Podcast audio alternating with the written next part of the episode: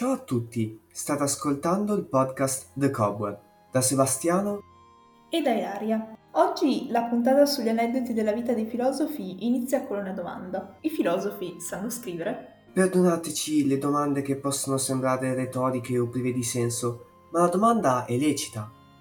È lecita soprattutto quando si incontrano, ad esempio nel manuale di filosofia che utilizzano gli studenti del triennio, degli estratti dalle opere degli autori, in cui spesso ci sono periodi lunghi e non di immediata comprensione. Questo, che potrebbe già confermare l'abilità di scrittura dei filosofi, perché i concetti difficili, se non si scrivono nella maniera esatta, potrebbero portare ad enormi problemi, non risponde alla vera domanda che noi volevamo fare.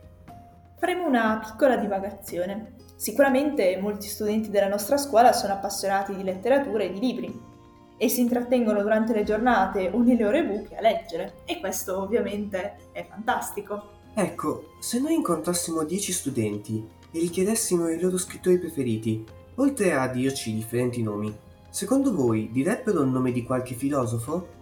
Ognuno vede la lettura in maniera diversa, chi si vuole rilassare, chi vuole scoprire qualcosa di nuovo, chi trovare interessanti dimensioni dell'animo umano di se stesso, eccetera, eccetera. Spesso a queste interpretazioni della lettura corrispondono altrettanti generi.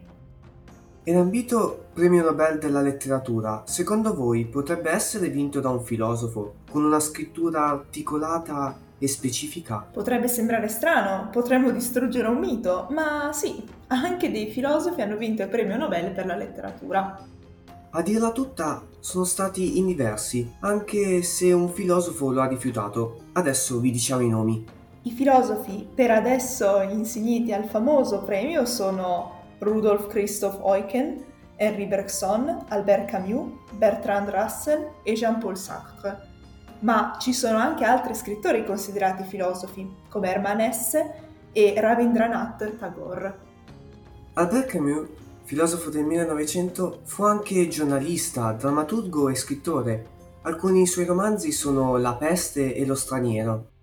Anche Jean-Paul Sartre fu scrittore e drammaturgo, oltre che contemporaneo di Camus. Proprio lui rifiutò il premio Nobel Insomma, vi potrà in futuro capitare di leggere un bel libro, scritto bene, con personaggi ben caratterizzati, con le giuste pause ed espressioni, per poi sapere nella biografia dell'autore o dell'autrice filosofo filosofa.